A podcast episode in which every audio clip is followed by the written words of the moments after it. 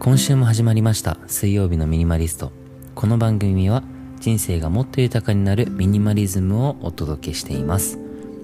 すいませんまた金曜日になってしまいました。毎週水曜日配信なんですけど水曜日にちょうど引っ越しが重なり、えバタバタしてしまいました。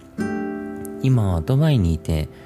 1ヶ月単位で転々といろんな場所に移り住んでいるんですけども、えー、その理由はですね、まあ、いろんな場所を知るというか地域を知るためにアドレスホッピングを行っています。いろんな場所に転々と住むとですねその地域のことだったりその国のことだったりが学べるので場所に対する恐怖だったり不安というのがどんどん減って、まあ、ストレスもだいぶなくなってきたかなと思います。新しい場所に移住するとですねやっぱり知らない情報がたくさんあったりとかどういう場所なのかどういう人がいるのかどういうお店がいるのかっていうのがわからないとやっぱり不安になると思うんですよね。人ってわからないものに対しては恐怖心を抱くのでなるべく情報を集めていろいろ体験してその不安を減らすことで長期的に見たらかなりプラスになるんじゃないかなと思っていろんな場所を転々としています。まあ、大変ですけどね引っ越しとか物はかなり少ないんで、まあ、スーツケース1個なんで全然移動は大丈夫なんですけど家を探したりとか、まあ、ホテルアパートメントを探したりとかいろいろですねその住んだことないタイプの家を毎回探してるのでホテルホテルアパートメントシェアハウスあとは普通に一人暮らし用の家とかそういうのをいろいろ転々としています。それで今回も少し放送が遅れてしまいました。すみません。はいということで今回の本題に入っていく前にお便りを一つ読みたいと思います。ペンネームピッピさんからのお便りです。こんにちは。いつも楽しく拝聴しております。実はお便り2度目のピッピです。いつもためになるお話をありがとうございます。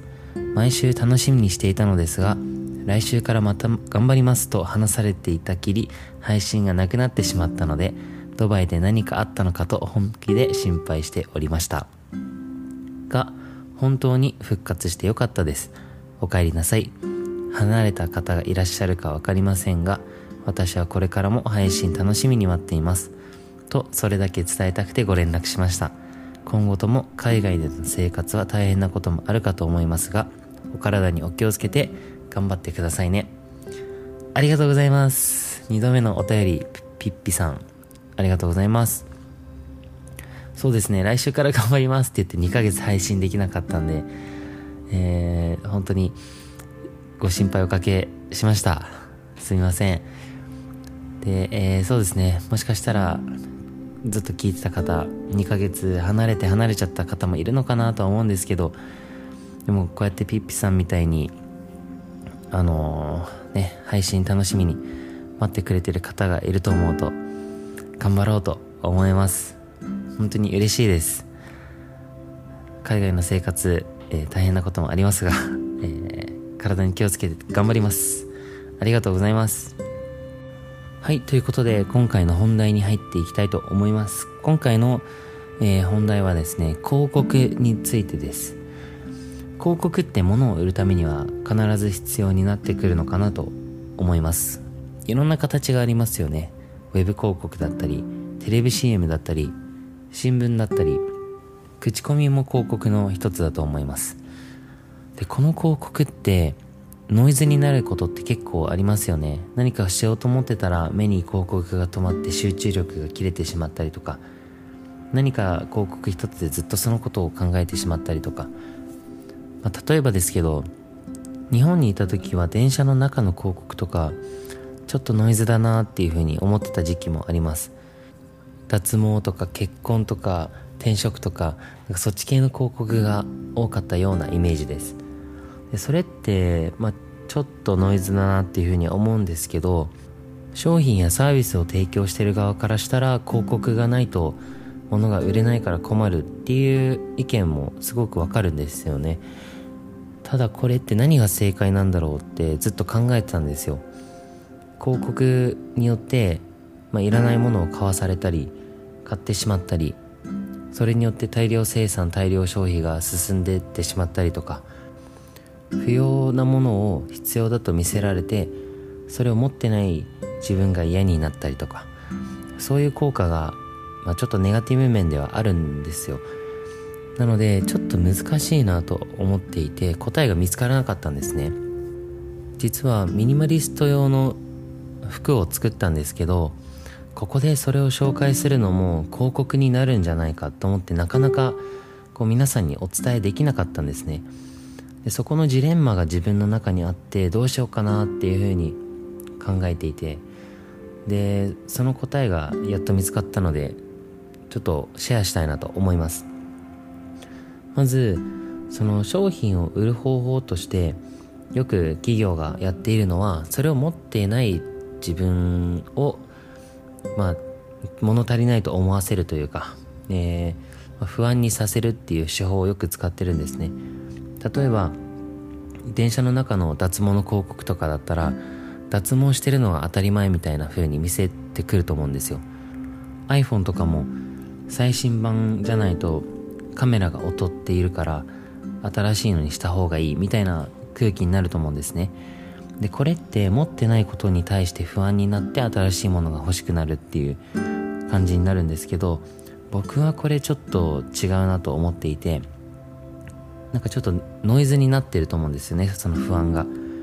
なのでそういう売り方はしたくないなと思っていてじゃあどういう売り方がいいんだろうって考えた時にその商品の情報だけを伝えてかつ自分が使っていていいと思うものだけを紹介すればいいんじゃないかと。でそれを押し売りするのではなくて必要な時に買ってくださいというスタンスがいいのかなと思います。例えばフライパン一つでもこのフライパンすごくいいから今すぐ買った方がいいよ。っていうのはちょっと違うと思っていてフライパンってみんな持ってるじゃないですか基本的には。なのでまあフライパンが、まあ、効果が微妙になってきたりちょっと壊れたりとか捨てるっていうタイミングでよかったら買ってねっていうスタンスの方がいいなと思ってるんですね。なので今回、まあ、服を作ったんですけど皆さんに絶対買ってほしいっていうのではなくてもし皆さんが、まあ、服必要だなとか、まあ、今回はスウェットを作ったんですけどどういうスウェットなのかを知ってもらって皆さんがスウェットが必要だなって思ってもらったタイミングで買ってもらえればいいかなというふうに思いました。なので少しだけそのスウェットについてお話しさせてください、えー、去年ですね。うん、まあ、僕自身いろんな服を見ててこの服が欲しいっていう服があまりなかったんですね。どんな着回しもできて長持ちして高品質で。で、まあ、長持ちすれば買い替えなくていいんで環境にも良くて。っていう服が欲しいなとずっと思ってたんですよ。ただそういう服ってめちゃめちゃ高いんですね、まあ、4万とか5万とかしちゃうんでどうしようかなってずっと考えてた時にあそうだ自分で作っちゃえばいいじゃんって思って、えー、作ろうと思いました。で実際作ってみてでここ半年ぐらいずっとそれを着ていてで質もすごくいいし心地もいいし何回洗っても型崩れしないんであこれなら販売できると思ってよしじゃあ欲しい人に届けようという思いで、えー、ウェブサイトを作りました。僕はそんなにたくさん服を持ちたいタイプではないので1枚でいろんな着回しができる服がずっと欲しいなと思っていて例えばジーンズだったり短パンでもいいですしなんかこういろんな服にいろんなシーンで家でも外でも着れるようなスウェットが欲しいなとずっと思っていてで僕は結構動きやすさも重視するんですね。動きにくい服とかがあまり好きではなくて、まあ、それがちょっと何て言うんですかねストレスになってしまうというかもともと結構スポーツをやってたんで動きやすさ重視っていうのも、えー、僕の中では大事でした。で実際作ってみてでもう半年間着てて全然ストレスがないんでもしちょうど、えー、次の冬に向けて、まあ、これから夏ですけどね売るタイミング間違ってますよね。でもまあ、あのー、次の冬に向けてだったりとか誰かにあげるプレゼントを困っているとかそういう方がいたら是非手に取っていただけたらなと思います。リンクは概要欄に貼ってあるのでそこからウェブサイトに飛んで購入することができます。ちなみに一つ一つがオーダーメイドなので、えー、注文をいただいてからちょっと時間がかかります。2週間ぐらいですかね発送するまで。なのでちょっと早めにオーダーいただいた方がいいかなと思っております。はいということで、えー、ちょっと短いですが今から、えー、通訳の仕事に行かなければいけないのでここら辺で終わりたいなと思います。通訳は日本語と英語です。頑張っていきます。はい、いかがだったでしょうか。この番組水曜日のミニマリストは毎週水曜日に人生がもっと豊かになるミニマリズムをお届けしています。まだ登録ボタンを押してない方はぜひ押してください。ではまた来週お会いしましょう。